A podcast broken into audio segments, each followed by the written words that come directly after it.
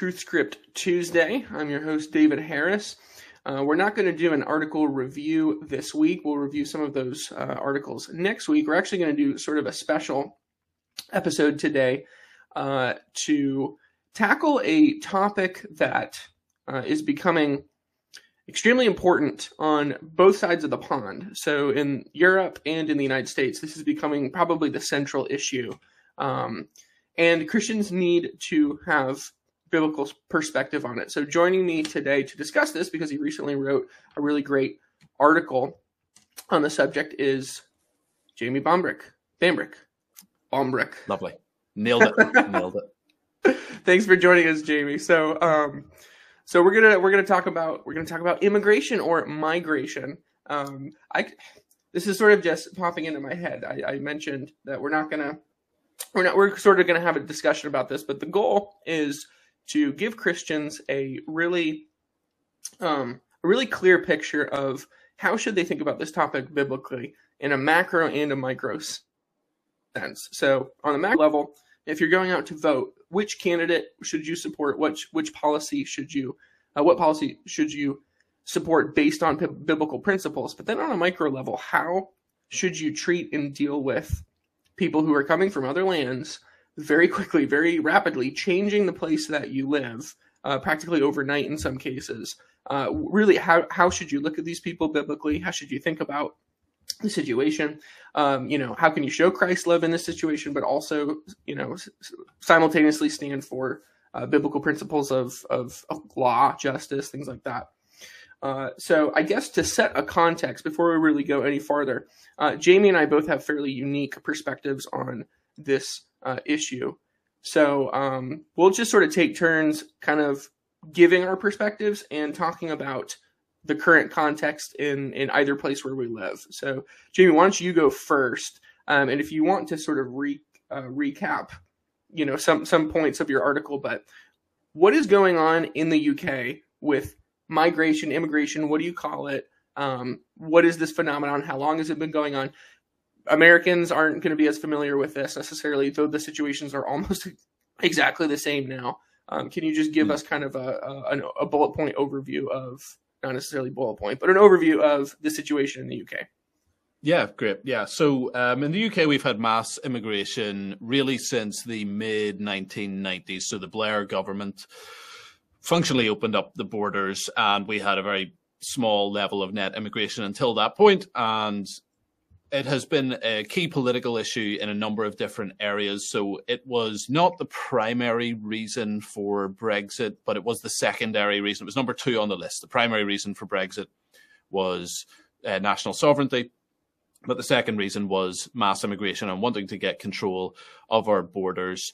Um, in spite of that fact, the conservative government, ostensibly uh, conservative government in the UK, has only made things drastically worse in that regard, and they're going to get voted out this uh, coming uh, towards the end of the year. They're going to have a, another election. We don't have them in set. We don't have them in November like you guys do, but it'll be towards the end of this year, whatever date they pick, and they're going to lose that election uh, by an absolute landslide, really over this issue.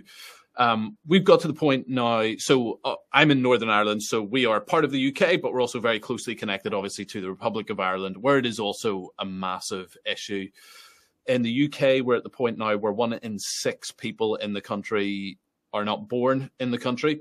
Um, you have the particularly and probably the most concerning element of it is a sort of radical Islamic uh, element that has really shown itself over the recent conflict um, in Israel. So, whatever your perspectives on that are, very concerning for us locally is that there are hundreds of thousands of jihadists or pro jihadist people living in the UK.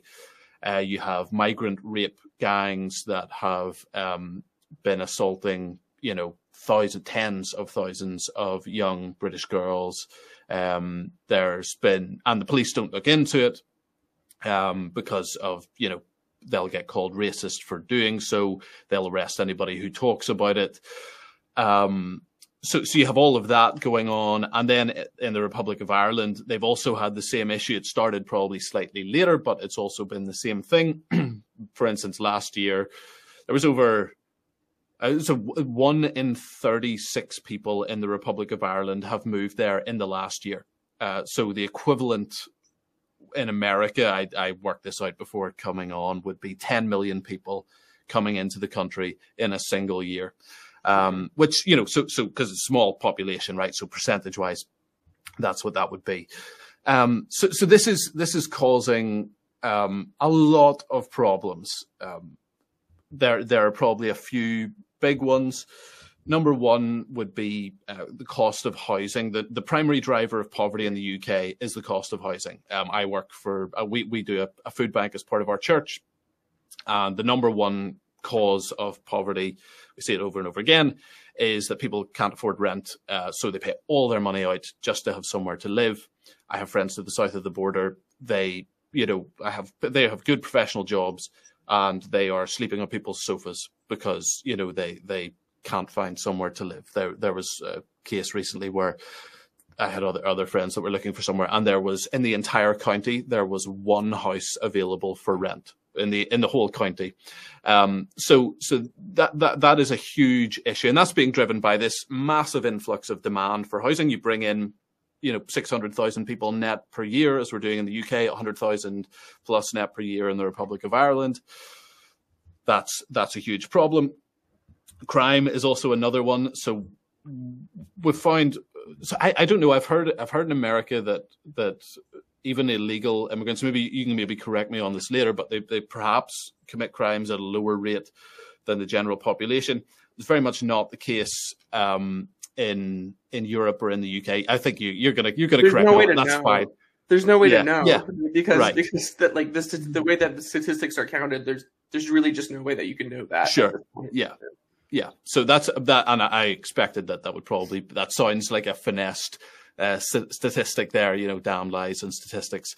Um, but it, but it very much so when when you break it down in the UK or, or in uh, in Europe, um, Denmark did a big study on this. You know, they found that well, you, you get immigrants from Western countries, they're very law abiding, broadly speaking. Um, you know, obviously you have the odd bad egg, but people that are coming from other countries that are Western, that are that are you know advanced nations, they're they're they're they're pleasant and they contribute financially and they, they don't commit crimes. But you get ones from Middle East and Africa, they commit crimes at extraordinary rates. So um, I think in my article, I'm trying to remember what the exact stat was. Yeah, 70% of violent crimes in Paris were carried out by non-French participants or perpetrators yeah. last year. Uh, so so that's that's enormous, right? Um, so that's the third one. Uh, that's the second one, and then the third one is just the breakdown of culture whenever you bring in people that do have a radically different culture, and probably the the main way in which you see this, as I said, was radical Islam. But when you when you bring in people that follow a completely different uh, religious ideology, that hold to Sharia law, that are more likely to join ISIS than the British Army, which is true of British Muslims. Um, that's that is a massive cultural shift that is not a positive one for the people that live here. British culture has, like any culture, positives and negatives.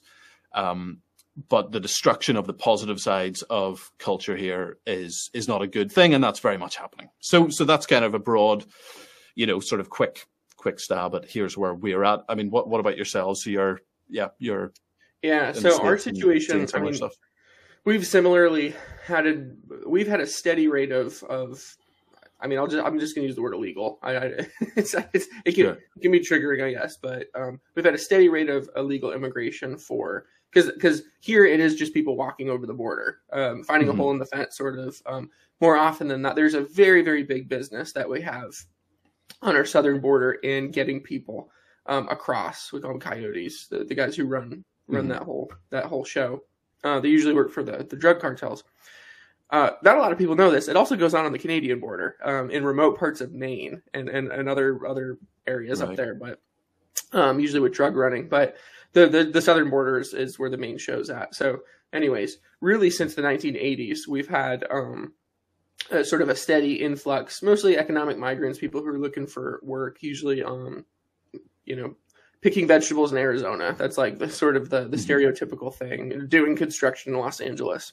Um, really what we've experienced over the last three years, it's been three years now, uh, is completely unprecedented. There's never been anything mm-hmm. like it in our history. So the number that number jumped out at me because you said it would be the equivalent of 10 million in one year. So since the inauguration of our current president um, three years ago, we have had between five and 10 million people come in that we know about. So those right. are our, our border patrol has gone from um, a you know patrolling the border to a concierge service. So they mm-hmm. they now functionally they pick up people and they they bring them to a processing center and then the the system the system is has has gotten to such an incredibly insane like it's just like a de- de- de- uh, denial of reality on a daily basis. But um, basically, the way it works now is you walk over, um, you take your passport or your your ID, you actually throw it away at the border or burn it or something. Then you're processed. You you go directly to the border patrol. You find them. In fact, when they walk over, they call nine one one. They're picked up by the border patrol. So it's the whole thing is flipped. Uh, mm-hmm. You're taken to a processing center, and then you you kind of just say where you want to go. If you don't know where you want to go, then they'll send you. Like if you're in Texas, they'll usually send you to Chicago or New York City. Um, so what we're experiencing right now is um, these people are they're coming over and then they're sort of filtering out diff- to different parts of the country because obviously the United States is a massive country; it's huge. Um, but these individual cities already have um, you know, significant issues with poverty and uh, people who just kind of live on the the poverty line permanently. There's housing issues. New York City, it's I mean, I moved out of New York partially because I couldn't afford housing. So I with my job, I moved to a place where I could afford housing. And even where I am now, it's becoming an issue. So uh, in, in places like New York City, there's you know, there's not really houses similar similar uh, impact. Um, mm-hmm. Chicago, Chicago has received a lot of of the people who are coming in uh, to the point that it's actually starting open hostility between the local population, which uh, is mostly black, and the uh, where the the migrants are ending up, and the migrants. So there's now open. You can see videos like if you go on Twitter, YouTube, and you do the right searches, you can see um, uh, you can see people fighting, shouting at each other. It's becoming hostile. Um, partially because like they're going into Chicago, but they're going in at the win, you know, during the winter, and Chicago winters are absolutely brutal. So um, some people, uh, some people have already died. There's people living in tents.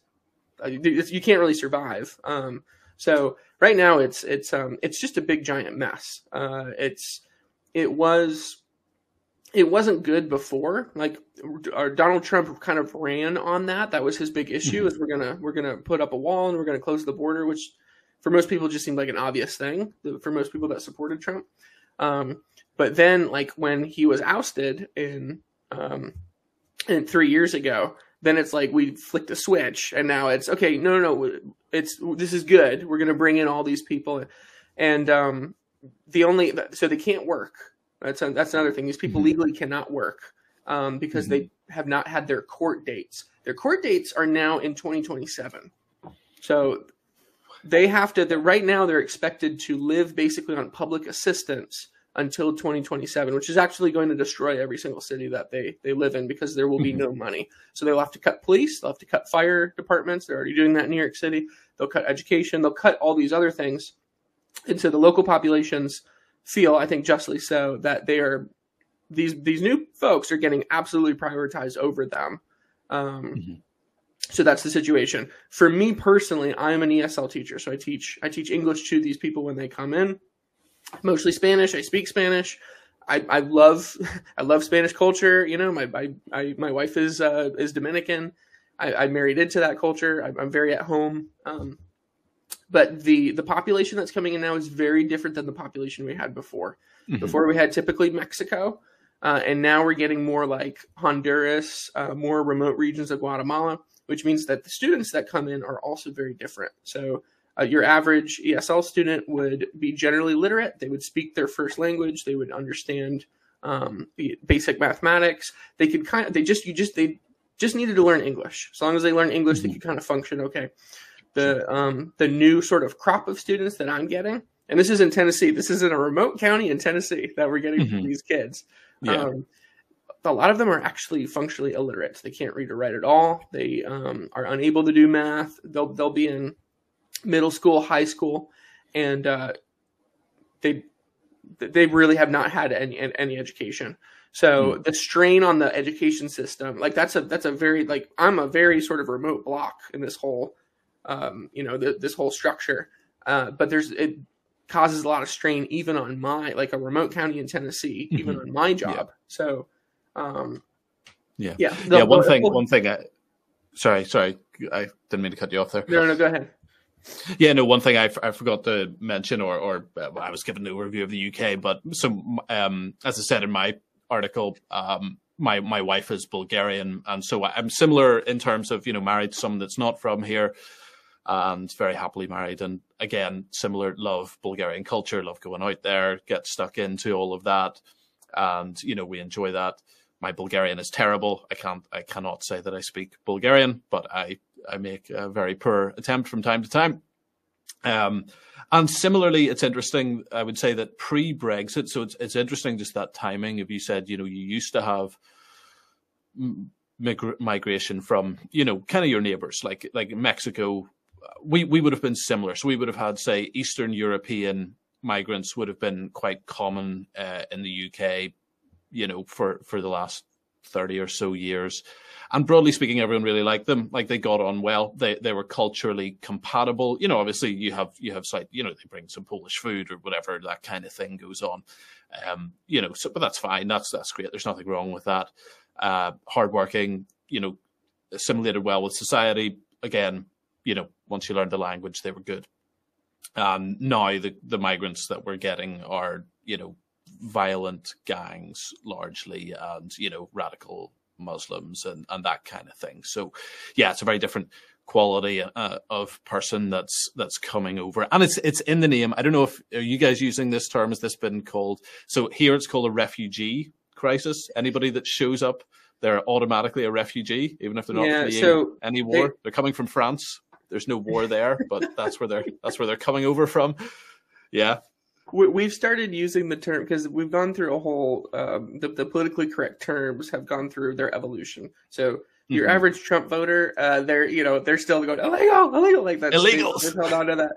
Um, I, I, I mean i have a like a term that i'm preferential to. I like the term um, foreign nationals because it's like it's basically what they are. They don't have citizenship; sure, they're yeah. here. So like it makes like it's the most specific term. Nobody will use that term, so I don't use it. But um, I heard right. somebody use it. I'm like, oh, that's a really good way of describing. Um, we did. It was like when I was in college. Uh, like a decade ago, it, it was undocumented. So if you said illegal, right. you would immediately get in trouble. You, you know, undocumented, undocumented. It's like, okay, all right. I mean, it means the same thing, but whatever. Um, uh, now it's moved to migrants. So it's just migrants mm-hmm. because immigrants is I don't know. We say migrants. And now lately, I would say really over the last few months, we've seen a big push and change in terminology to now it's um uh, uh AS uh, ASs, asylum seekers. So they're actually just referred to as asylum seekers. You know, like here's a group of, you know, they're the group that just got off a bus in Chicago. This group of asylum seekers. So that's the yeah. Right. Yeah. The new yeah, it's the same thing as refugee. That's it's moving the language to it's it's it's accommodating to the sort of uh, moral uh, superiority of victimhood that we have. You know, so yeah. it's like yeah, if you can call someone someone who's seeking asylum or refugee, despite of the fact that there's no evidence that that's what they're in fact doing, then yeah, um, that that grants them status. Yeah. So, um, so those are the contexts sort of of our respective very obviously very similar the same thing going on. Um, western nations traditionally christian nations um, mm-hmm. with very specific cultures right? Because like uk very specific culture. You can ask anybody in the world what is you know what does it mean to be british? And people will have a rudimentary knowledge of what it means to be british. American you know forget about it. It's like every, everybody knows american because everyone consumes american yeah. culture in in some way. Though i might mention that you know Appalachia is the superior form of American culture. Never mind. Um, but uh, that being said, um, could you recap some of the main points of um, of the article you wrote? Just sort of were hit with this. Um, well, this is this is a good thing you know, from a Christian mm-hmm. perspective. Mm-hmm. Where we've often been hit with this has been the like the, the foundational issue from uh, sort of Big Eva from um, the more left of the conservative side of evangelicalism. Uh, this is a good thing because we're supposed to, right? We're supposed to um, offer refuge to the the foreigner. We're supposed to. Mm-hmm. Um, uh, the, the world is coming to us, right? This is it's missional. The world is coming to us. So this is this is a huge blessing. Um, why is that not a biblical position? Yeah. So yeah, as, as, as I see it anyway, I mean, you've there's probably a few a few things that that you need to look at when it comes to this. Obviously, um, so I gave I gave the analogy at the start of the article, which was you know if you were asleep in your home in the middle of the night and someone comes to your door, you know you hear a knock on the door, you wake up and there's a family outside, you know a woman and children, and she's been kicked out of her home, and you know it's violence going on there, and you've got a big house, and you take that woman in. Um, are you doing something righteous? Yes, of course, like 100%, you're doing something wonderful and praise God for it. But if over time you start to get more and more and more people, and then you see that the people coming are not there because they've been kicked out, but just they like your house more, or they're actually the people that are perpetrating violence where that kind of woman has come from, where the, you know those kind of families are fleeing from. They're the people that they're fleeing from, and they are now showing up just and this is just a sort of logical argument rather than than getting into specific text but but I think it's important is you know do you still have a moral obligation to welcome them in and say yeah you know you need to you, you can stay here just as you have every bit as much right.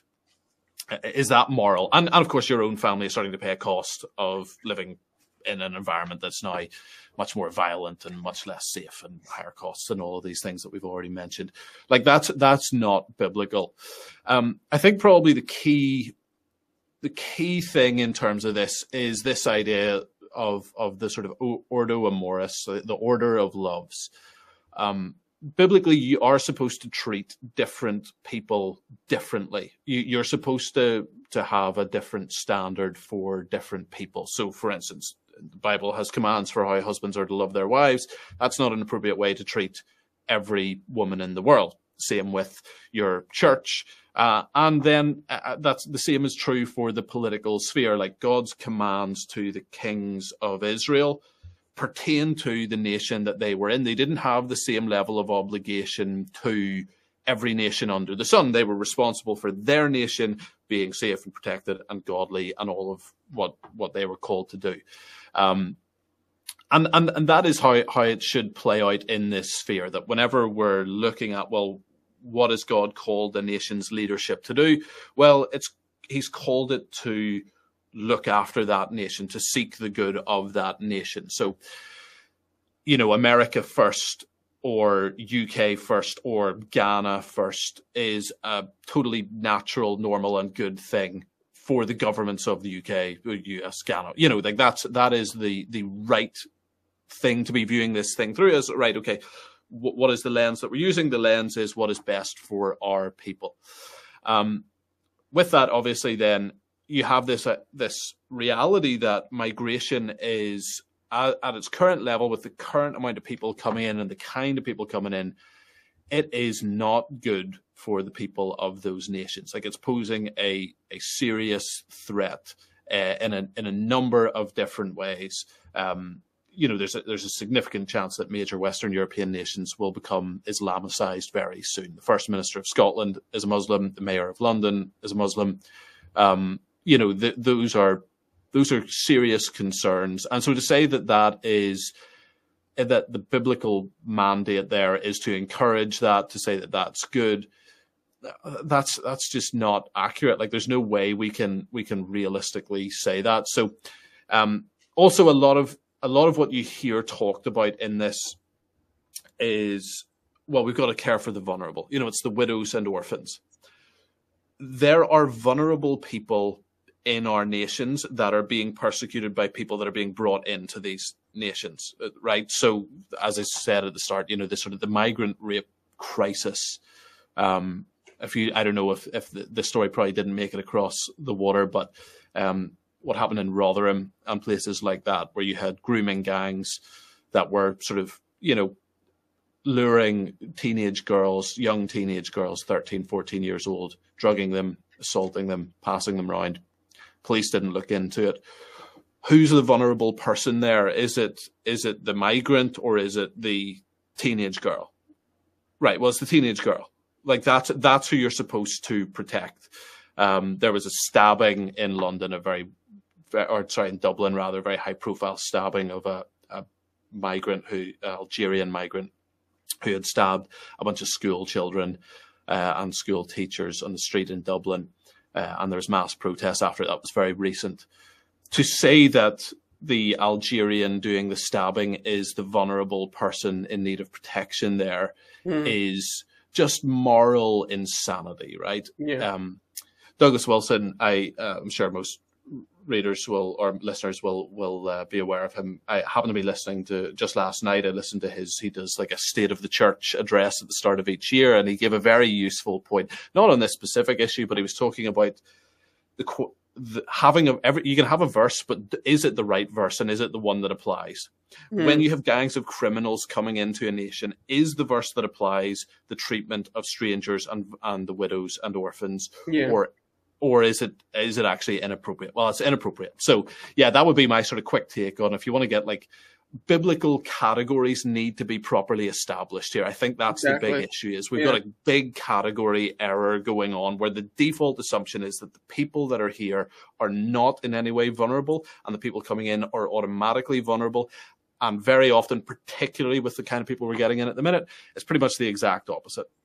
Yeah, and again, we're you know you're talking in um, sort of biblical generalities, right? We're not getting into specific verses or passages. We could do that. Um, uh, you did, you know, you did more in your article, but I just want to tack tack on two little things to what you said. One thing was you said it's not good for the nations. It's not good for the nations where the people are coming from. So I would take that a step farther. It's actually not good for the nations of origin. Um, so, yeah. in other words, if you're, uh, and just by way of example, um, so we are receiving in the United States a sizable chunk of the country of Hondur- uh, Honduras.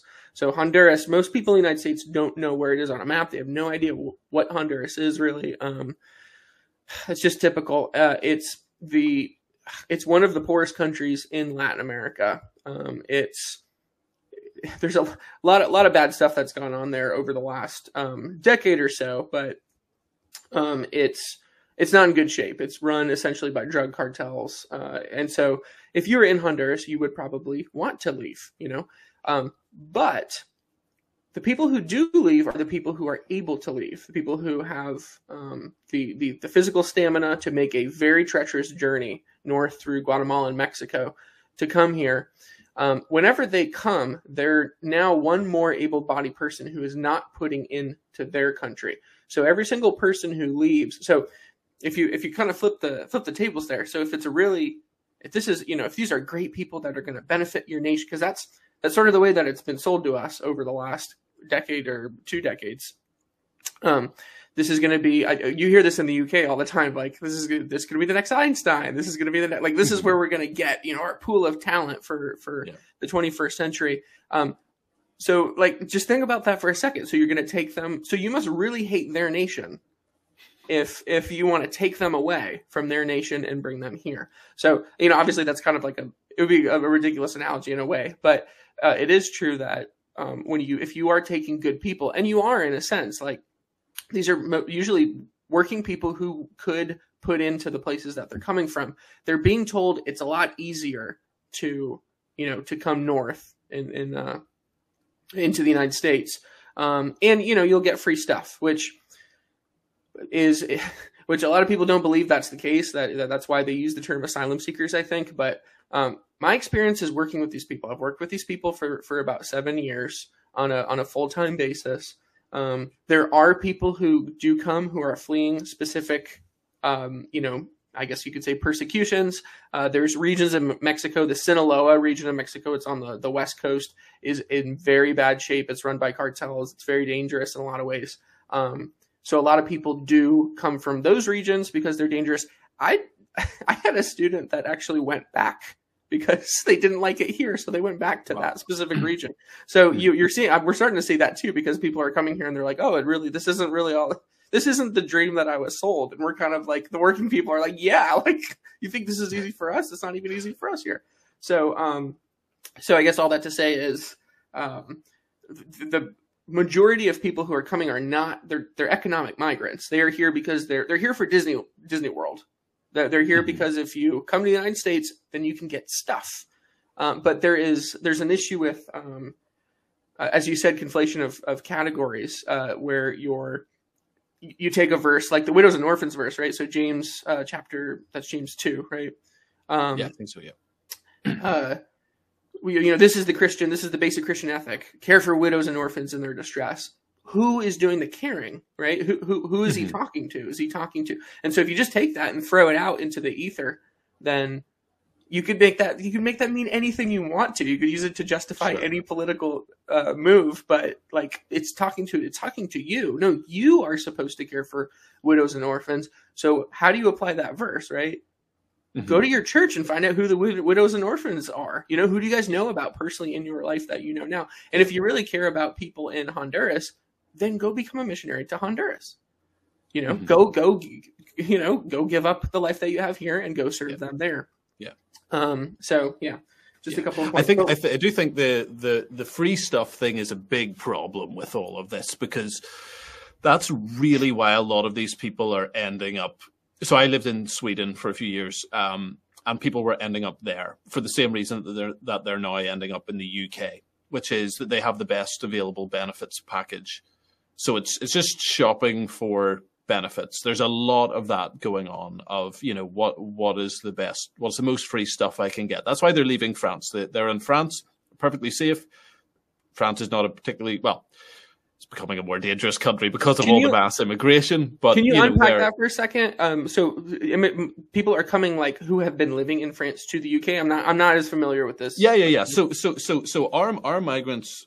So basically, in terms of illegal immigration, right? um, there's there's vast numbers of people crossing over the English Channel from France to the UK. They get on a dinghy, a small small boat. I don't know. If, sorry, I don't know if you call it a dinghy in, in yeah. yeah, yeah, you know what a dinghy is. Yeah, I didn't. I, I just was one of those. I didn't realize if that was didn't know if that was a, uh, a Northern Irish term or something. I'm good. Right. Yeah. Yeah. so you know they get on one of those. And as soon as they get into British waters, the British Coast Guard does exactly what your Border Patrol does, which is acts as a concierge, brings them in, and they get put up in a hotel, they get an iPhone or whatever, they get put on benefits until again they can have their court case in years. And um, the, so, but but they're coming from France, like the, the the country of origin. Obviously, they've they've they they're originally from other places, but right. you know, you, you meet these people. They've travelled all across Europe. They've been, you know, they started off. They probably came through Turkey or through Greece, then moved their way through Eastern Europe. Didn't fancy that. Germany, nah, not not so great. France, you know, no, we don't like that. We'll we'll keep going until we get to the UK, and the UK has become the sort of ultimate end destination for a lot of people because it gives them the most free stuff. That's why they don't want to stay. It's not that they're fleeing a war in France, right? This idea of a refugee is someone who's fleeing a conflict, which is again yeah. the term that we're being sold. And I don't know what, I'm sure there's probably slightly different takes on this. I think you can make an argument that Jesus as a baby was a refugee. I think that some you could make that. That doesn't seem unreasonable to me. But what did he do? Well, obviously he was a baby, but what did Joseph do? Um, well, he went to the next country, which is his own part way. of the Roman Empire.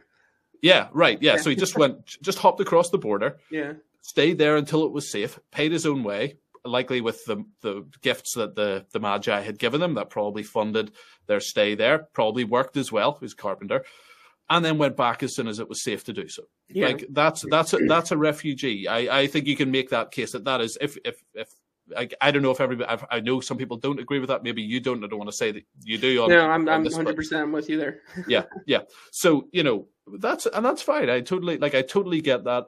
But this idea of well, I don't like my country, and there is some violence there, so I'm just going to find the place that will give me the most free stuff and keep going. That's that's not a refugee. It's not the right term. Um, I don't know how we got into this. Sorry, you asked me to unpack that a bit more, but that's yeah. no, so no. that's that's so the, the the majority are coming ultimately from they're not French, right? But that's the country they've been in before, and they've normally been there a while, and they prefer the offer that the British government is making in terms of the amount of free stuff they get. Yeah, yeah. So I so I have sort of a specific question uh, to move into. Um, how do we, as a Christian, right? So how do we, um, how should we approach this on, on a micro level? So we have these people who move in next to us. They're in our community. We can't stop them. Say we can't stop them politically, which actually is my first question. So I just want to deal with that, and then I'm going to pull up. I guess we'll do this at the end. We'll pull up um, sojourners and we'll uh, we'll go through the verses and see if they apply or not. So we'll, we'll table that for a minute, but yeah. um, so in Ireland, uh, I guess I'll give the United States context first. So in the United States, what is the political solution? Well, um, there's a lot of political upheaval in the United States. There has been for three years now. Um, it's you know most Americans are there's a massive so there's massive migration going in within the United States, unlike anything in, in our entire history you know, so I live in East Tennessee at the foot of the Smoky Mountains. And uh, the overwhelming majority of people that I interact with on a daily basis are from Southern California. Overwhelming majority. So they, they've, over the last two to three years, they have come here in droves and now they're living here. So that drives up housing prices. That creates an economic issue as well. Um, you know, and not, and not that like, there's not a lot of, I don't have like ill will towards them. I moved as well, but um, and they're trying to get away from from a state that doesn't respect their values. So, uh, so I get it, but um, you know, you have that going on simultaneously. So, the political solution. So, on a macro, talking on a macro level, the political solution here would basically be to reelect Donald Trump. He's the only one who is um, who's he's running on. We're going to have the biggest. He said it like last night at a rally. We're going to have the biggest uh, mass deportation in history. So like his, you know, his, uh, and, and yeah, there's a part I'll of me that's like, trouble. yes, you know, like, I guess you kind of, it's like, let's go. Um, but the, don't say that on the internet. No, you'll get, we'll get cancelled for this if you, if you agree with that. No. Yeah, uh, well, I didn't say whether I agreed. Well, I guess I right. Yeah, yeah. Um, you said part of you was like yes, but the other part, part was, was was was very big, Eva, and said no, absolutely not. There was another everybody who's me. here is a dreamer. Yeah. There's a part of me that's a dreamer. Um, so yeah, the other part of me said this is awful. Uh, so um, all that to say is the political solution in the United States basically would be to elect. I, I won't single out Trump. Would be to re- elect one of the Republicans that is is running. So um, it, it, really at this point it would be either Ron DeSantis, our governor of Florida, or uh, Donald Trump. You you elect not one Nikki of them. Haley. You're not you're not excited about Nikki Haley. No, I, I'm not excited, but it's more the it's more Republican voters are not excited. That's my issue. Yeah. Um. So and and also and she's not running on real. That's not her issue. No, she, no her no, big no. issue is uh, Ukraine. That that's sort yeah. of Ukraine and, and Israel and Hamas. That's those are sort of she's running on other countries' issues. She's not yeah, really yeah. running on this one. Um. So now, to me, the likelihood of, of Trump getting elected again is slim to none. I, I don't I don't really see that happen. I don't see how they're going to let him do. If he's going around saying we're going to do mass deportations, that seems to be the point of every government function, the functionality of every government like organization right now and non-government organization is to bring people across the border, like mm-hmm. to bring them into the United States. I don't know why they would let him become president again, but all that to say, so we can go and vote you know i can i can advocate for for voting for somebody who says that they're going to do something about this. But in the uk what is the political solution to this? What is the macro solution? Is there one? Because then that will carry us into the micro solution. Yeah. I, I don't see any hope for the UK. You have the Conservative government that has, as, as I said, ostensibly conservative government uh, who have conserved nothing at any point in their 14 years in power and uh, 15, coming up on 15, and uh, have have uh, immigration has just gone. You know, it's been an exponential growth curve underneath them, and only really, I mean, they had one politician, Suella Braverman, who spoke out about this in in a meaningful way, and she was immediately fired. She was a member of the cabinet. You know, um, uh, so she was part of the government. And, and was fired for doing so. Uh, I suppose the only sort of option politically that could lead some sort of turnaround in that. And I think if if he did join the Conservative Party, he would win in a landslide. Would be Nigel Farage, who is kind of our Trump yeah. figure, yeah. Um, and he he would have the the courage to do it. But uh, he's not a member of the Conservative Party. He, you know, he he ran a UKIP, which was a, a sort of third party option that really campaigned on Brexit, and he, he, was the reason why Brexit happened largely. So he has massive popularity. Uh, also, a lot of uh, similar to Trump. He, he, half the country hates him, half of them really like him. But if he were to join the Conservative Party and get made the leader, which is uh, again chances of that happening are pretty much zero. But if that did happen, which there's some talk about, will he at some point maybe do that? Because people will never vote for a third party. It's the same as in the states. It's got to be the Republican candidate, right? Um, yeah. So he would be the only option. I think the more possibly um, beneficial line, and this is probably similar in the states as well, probably more possible in the states because you have the state system, um, is to focus a little bit more locally than nationally and so to sort of think right what about uh, city councils and what mm-hmm. we do with you know right do we fund hotels do we accept a greater increase in migrants in this specific area i think you can maybe make a bit of difference there it's very difficult um, because we don't have that same level of um, uh, sort of states' rights as as you would have because yeah. we don't have states. But Northern Ireland is a province, and if Northern Ireland got together and decided we we were not going to play ball with this and receive X amount of people, um, then then we could hypothetically do something there. So yeah, politically, uh, there's not a lot of hope. Those are a couple of ways in which there could, if you know, if I was saying what are the realistic political solutions, I would look locally with a hope that maybe one day a figure like Farage, and I'll get in trouble for backing Farage. And again, like Trump, he has not with me, but pl- pl- plenty of yeah, no, but the the I'm sure someone someone will uh, write a letter, um, to, uh, send a tweet. Um, yeah, that would that would be you know he would be the, the most viable candidate for something of a turnaround. But there's no one else out there. The Conservative Party are not going to do anything, and the Labour government are even worse. So, which yeah. will be they will be the Labour government. Sorry, in a is there is there an attitude? So this attitude is actually kind of creeping up in the United States a little bit. Um, is there an attitude at all that's like, you know what, just just burn it all down, just let's let everything collapse and crumble and kind of build something from that? Yeah. Do you get that sort yeah. of? Yeah. Yeah, well? yeah, that's happening. Yeah, I think there's, I think a lot of people are losing hope. A lot, I think a lot of people are, are leaving as well. I think, uh, you know, upwardly mobile, um, and we, we're probably a wee bit more inclined to do this than Americans. So, you know, people go to Australia, go to New Zealand, go to Eastern Europe, that kind of thing. Um, yeah, there's there's people looking at doing things like that. Um, and yes, I think there is a sort of nihilistic outlook on the future of the nation um, that a lot of people. So Peter Hitchens is a very well known writer here. Yeah. Um, and he's he's a Christian. I I, I don't really like his takes, uh, but he's he's his takes are um, reflective of a viewpoint that's quite prevalent, which is, mm. yeah, it's far, it's too late, it's done, nothing we can do.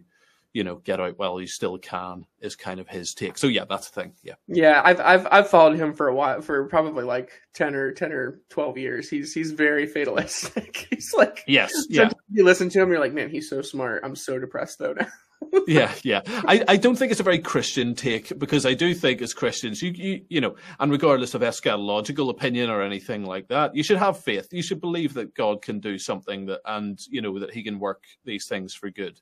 Um, but it is hard to see a practical political solution. Yeah. Yeah. Okay. So I guess that takes us into then the personal solution. So how do we, how should we approach this on a personal level, which is kind of the most, um, you know, I think we've already said in dealing with a macro thing. So like we're going to advocate for, for policies and, and that's what we're doing right now. And that's, you know, like with the article that you wrote and the video that you made and like TruthScript publishing it. So that's, that's doing that. That's trying to sort of just convince people or, or, you know, reason with them that no, no, no, this, this is not biblical. This is actually not a good thing that they're that our, our leaders are doing right now. Um, we this would be the biblical way. So mm-hmm. we can do that. We can try to reason with people, and then we can vote. And you know, there's only so much we can do. But then when the rubber meets the road, um, how should we think about these people who move into our um, into our neighborhoods and into our nations and, and our states and everything? So, like for me, I'm working directly with these, working directly with their kids. They come in and and uh, like for me it'll be a struggle because I'll interact with them and I'm a generally just very amiable. Like it's hard for me not to be friendly. I'm not very good at being like Mm-hmm. mean. I'm the kind of guy who would go to a protest and like just accidentally make friends with the the other side. Um, I, it's not just not really in my nature to be as combative. Like I can in my head, but then when I actually get out there, I'm like, hey, you know. So um, uh, so you know, I'm I'm I don't have really a lot of a struggle with that. Having more struggle lately. It's been it's been harder to to have a good attitude, I guess, with um, with with even the, the students that I work with. But um, I guess so. My question would be: so you're you're in full time ministry. Um, I'm in part time ministry, but work with these people full time. How how how do we how should we look at these people? Um, what what does the Bible have to say about how we treat them? Uh, what our goals should be in our interactions with them? Yeah. I mean, I think it's the same as with any lost non believer, right? Uh, assuming they're a non believer. I think if they're a Christian, then hey, great, you're here. And you know, we, we've been, so one, one slightly interesting factor, I suppose, just to throw in to that discussion is that 50% of the evangelicals in the Republic of Ireland are foreign born. Um, Wow, Ireland, that's incredible. Yeah. Yeah, Ireland. Ireland is the from an if depending on your view of the Catholic Church, right? But if you don't consider Catholics to be Christians, I think there are faithful believing Catholics. I have big problems with the Catholic gospel. Right. Um. So, but if if you view it as uh, the percentage of evangelicals, if you're looking at that, it's the least reached nation in the English speaking world. Wow. So uh, it's about it's about one percent evangelical, and half of them are foreign born. So a lot of them are coming in and actually involved in church, and they're helping reach people. I know pastors from across you know the world, basically, who are in the Republic of Ireland, and praise God for that. So if you've got Christians and they're here, going to assume that they're here for good reasons. I think you want to your default assumption with the people that you meet should be a positive one, with within reason, right? I mean, you don't in the same way that you know you can you don't sort of um, forget to lock your door or something like that. But you know, you want you want to have a default assumption that most of the people you interact with are hopefully here for good reasons. Until you hear otherwise, you want to start with compassion, kindness, and and warmth, and you know, obviously, then ultimately, if they're not saved, you want to reach them with the gospel. I think that that is probably the the, the solution in Britain would be a mass revival amongst the Islamic population. Like that would really that would help us a lot, given that. Um, given that, yeah, as you said, there's there's no political will to turn this thing around. So, well, how do how do we see the nation saved?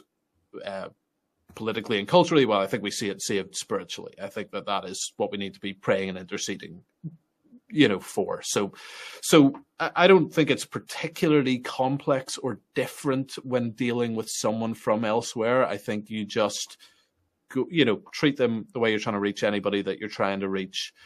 You don't have to get into that conversation. I don't think you should shout, "Go home."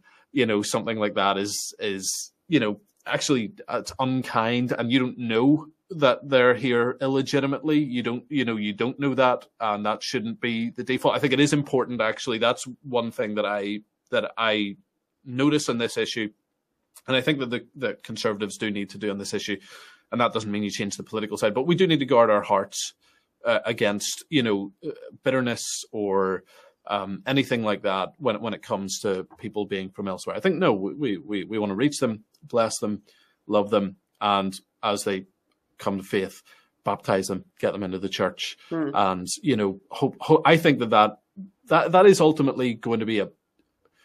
If if you had two options, if you had one option where you got a political solution to this issue without significant national repentance and salvation, or you didn't get the political solution, but you got the national repentance and salvation, the national repentance and salvation would be the better thing because you can actually, the, our culture is built on Christianity. Hmm. So even if these people are from elsewhere, give them give them the faith, disciple them, let them be discipled for a few generations.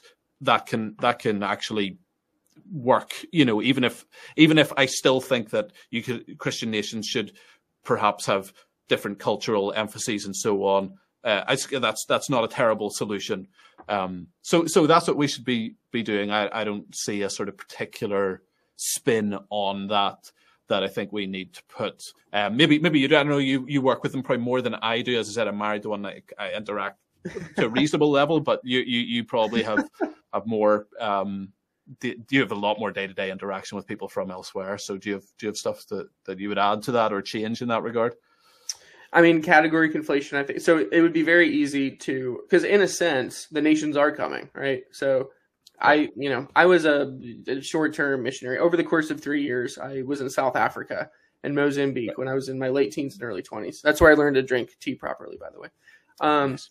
so, uh, like, so I, I, I have had a heart for missions. I've been to the Dominican Republic on mission trips several times. I, I love that whole, that whole um, mission side of things. I find it very exciting. I find it. I like inter. I like interacting with people from other cultures. Um, that's one of the things I really liked about living in New York because there's so many people from so many different places. Which, you know, I which I'll probably get you know problems for that just for saying that from from some sure. followers. But um, so but I do. I like that. I mean, I like I like other cultures so much. I married into one. So um. Uh, but you know, I do love my own culture. I do love, um, you know, I I love my family. I love my family history. I love that too. I don't see those things as being mutually exclusive. I can love both. Um, now, uh, like when it comes to categories, you if if I'm taking advantage of the fact that all these people are here and oh I'm gonna you know I'm gonna share the gospel with them I, this is great I'm we need I'm gonna be missional there's not there's no contradict uh, contradiction there if your categories are correct. So the whole mm-hmm. this whole issue coming from especially like the mainstream evangelical side is because there's really it's just ripping scripture out of context as we'll see in a minute when we look at some of these verses. Um, mm-hmm. My, what I do personally versus what I'm responsible for versus what my government is responsible for, and I'm responsible to hold my government accountable for are two different things. They're not the same thing. Yeah. They have their their job is not you know, the government's job is not to preach the gospel. That's my job, right? Now they can make it mm-hmm. easier. That's that's their job, but mm-hmm. I'm the one who's supposed to do that. Uh, so if, if they're not doing their job, and that means that people come in, then that's another person for me to preach the gospel to. And and my my job, I've actually had more opportunities with, um, you know, with foreigners than any other group of people. Um, I've mm-hmm. had I've had incredible opportunities where it's like it's, hey, tell me about Jesus. What's this all about? You know, um, I worked with Chinese students uh, when I first started. I taught social studies, and I worked with mostly Chinese students, and I had some amazing opportunities um, to to share Christ with them. And now working with um, with mostly Latino uh, students, there's actually i am seeing a shift where there's a lot of interest in evangelical uh, theology. Like a lot of them are actually coming going from Catholic to evangelical. Right. There's a lot of ministries that are popping up all over the place so I see, um, like on a again on a low. I'm not talking on a government level. On a government level, mm-hmm. I think you put the border up because you need to love your own people. That's your job. Mm-hmm. But on a yeah. on a micro level, on a local level, um, and and again, like same in the United States, like localism is kind of where where we're going. Municipalities would have to you know stand up to who they're going to allow into the area or not. But um, as long as these people are coming in uh, and there's these opportunities, I would say we got to take advantage of them. Like if they're, yeah. if if there's an opportunity, if if the Lord is sending these people, um, and revival is is is a possibility, then you know we should be the workers in the field. So yeah, no, I totally agree with you. Um, you know, same situation here, but again, that's and I have to, you know, I have to check my own heart all the time because it's very it's easy for me to conflate those categories. Yeah. Because it's yes. like in the opposite way. So I'm not in danger of, you know, taking the macro and moving it to the micro. I'm in I'm in or um, rather like ripping those scriptures out of context and becoming an advocate for open borders. That's not a danger at all. My what I have to look out for is I, I hate what's happening to my country. I think this is awful and terrible. Don't apply it to the one the person sitting yeah. in front of me. Yeah. Right. Yeah. Because Amen. yeah they, they actually might be, you know, they might be uh, somebody to, to recruit for the kingdom. Uh, yeah. So I have to be. So we everybody has to be careful about conflating the categories, but I do too. Um, that's kind yeah. of I guess. Yeah, how, how yeah, I, agree. That. I think that's that's real biblical wisdom. I think that's so important. Yeah, no, I totally agree.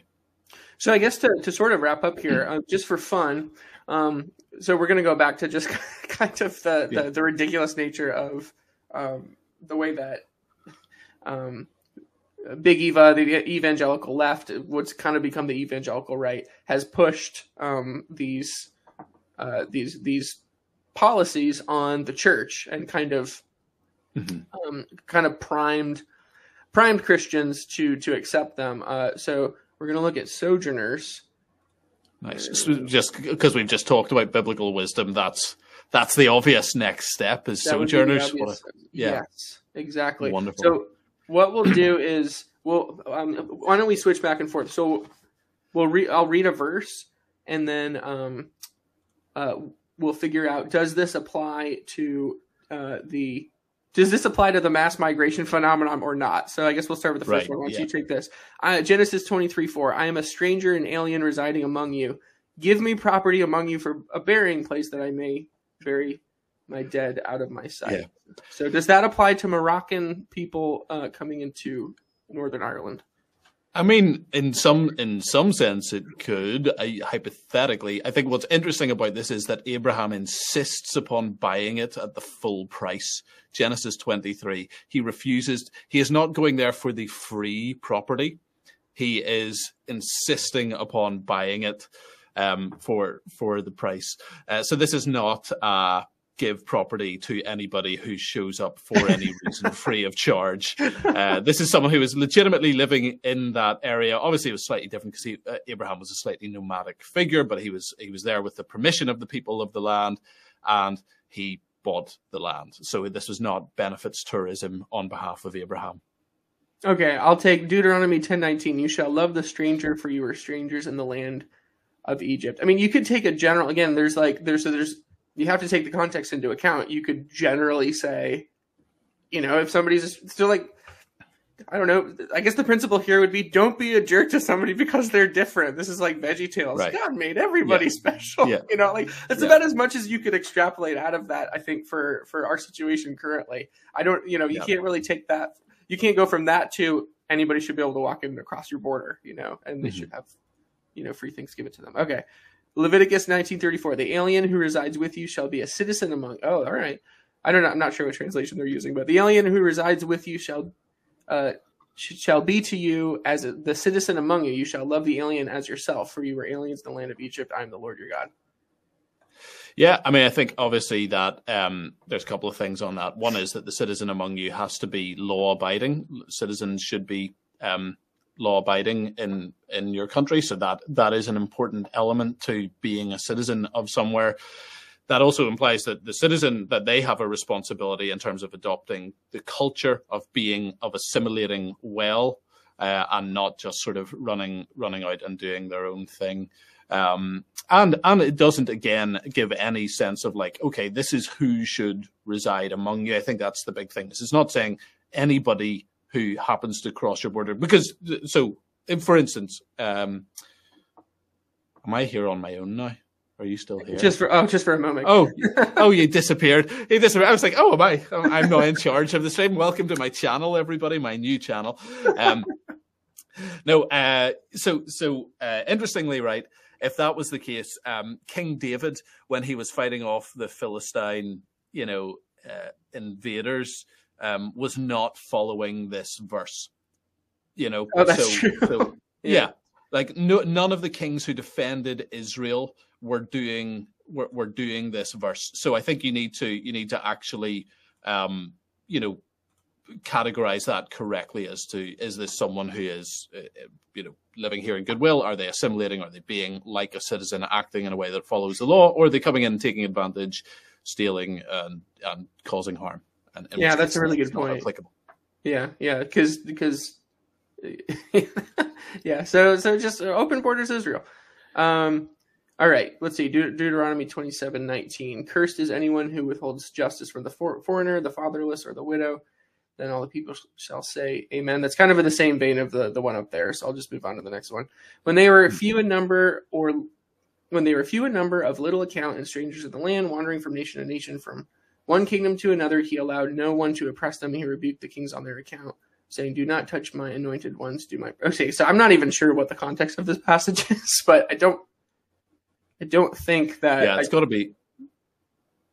First Chronicles sixteen. That would be yeah. It's got to be Israel. Israel in the wilderness. Is that? Uh, it's got to be speaking about. Yeah. Yeah. So I guess it's just the common thread of like, um, you guys were, you know, you guys were sojourners, so then treat the sojourners. Which again, yeah. like as a general principle, you could take. But yeah. So so it's kind of a useful analogy for a lot of these is going to be um, the poor right? Which is, you know, the Bible has these instructions for caring for the poor, um, but those are not unilateral instructions that have zero wisdom or caveats to them. So it talks about giving justice to the poor, but it also talks about not not uh, favoring the poor in court. That you, you should not, you know, you should not be lenient. It also talks about if you don't work, you don't eat. You know, so, so these these things are, are, are generally true but they, there's also wisdom around them as to how those people are are coming in, right? Yeah, yeah. You sound like you kind of see that in this one too. So Job, I was the eyes to the blind and feet to the lame. I was a father to the needy, and I championed the cause of the stranger. I broke the fanes of the unrighteous and made them. So, you know, it's a specific context, right? Um, you can extrapolate a general principle from it, but it's not um, uh, you know, not not broadly applicable to 21st century foreign policy, or uh, uh, I guess it would be foreign policy, domestic policy. Yeah. All right, you want to take this one? Psalm 146, 9. The Lord watches over the strangers; he upholds the orphan and the widow. By the way, the wicked he brings them to ruin. He brings ruin. Yeah. So I don't think they like the last part of that verse, the way of the wicked he brings to ruin. I think they're going to avoid. Very very like so yeah like god, god is concerned for those who are vulnerable um, which so you're not allowed to do wickedness to people because they're from elsewhere. Obviously, that includes the stranger, right? But also the way of the wicked he brings to ruin. So if you go to someone else's country and you act wickedly, he is opposed to you, right? So the standard here is righteousness, not uh, not just the oh by default as a stranger you are righteous. Yeah, exactly. Yeah. All right. Well, I think I'm. Well, let's jump over to the New Testament because um, these mm-hmm. these are kind of just they get a little repetitious. Um, so Matthew five forty three to forty four. You've heard it that you've heard that it was said, "You shall love your neighbor and hate your enemy." But I say, love your enemy and pray for those who persecute. I'm not really sure. Are that, are they admitting that? Are they admitting that some some people are being persecuted by people from elsewhere? Is that what they're tacitly agreeing to in this? Yeah. Yeah. Yeah, and then like even with this one, so I was hungry, you gave me food. I was thirsty, you gave me a drink. I was, I mean, so yeah. that's Jesus talking. Uh, yeah. So I mean, if yeah. people are hungry or thirsty, give them. Again, it's, it's yeah. again, it's that it's that conflation of your personal responsibility and you know the, the let's uh, apply yeah apply any of these to someone so again, the, the, the analogy of a household is useful. If someone comes to your house and they're genuinely needy, you yeah. should endeavor to help them.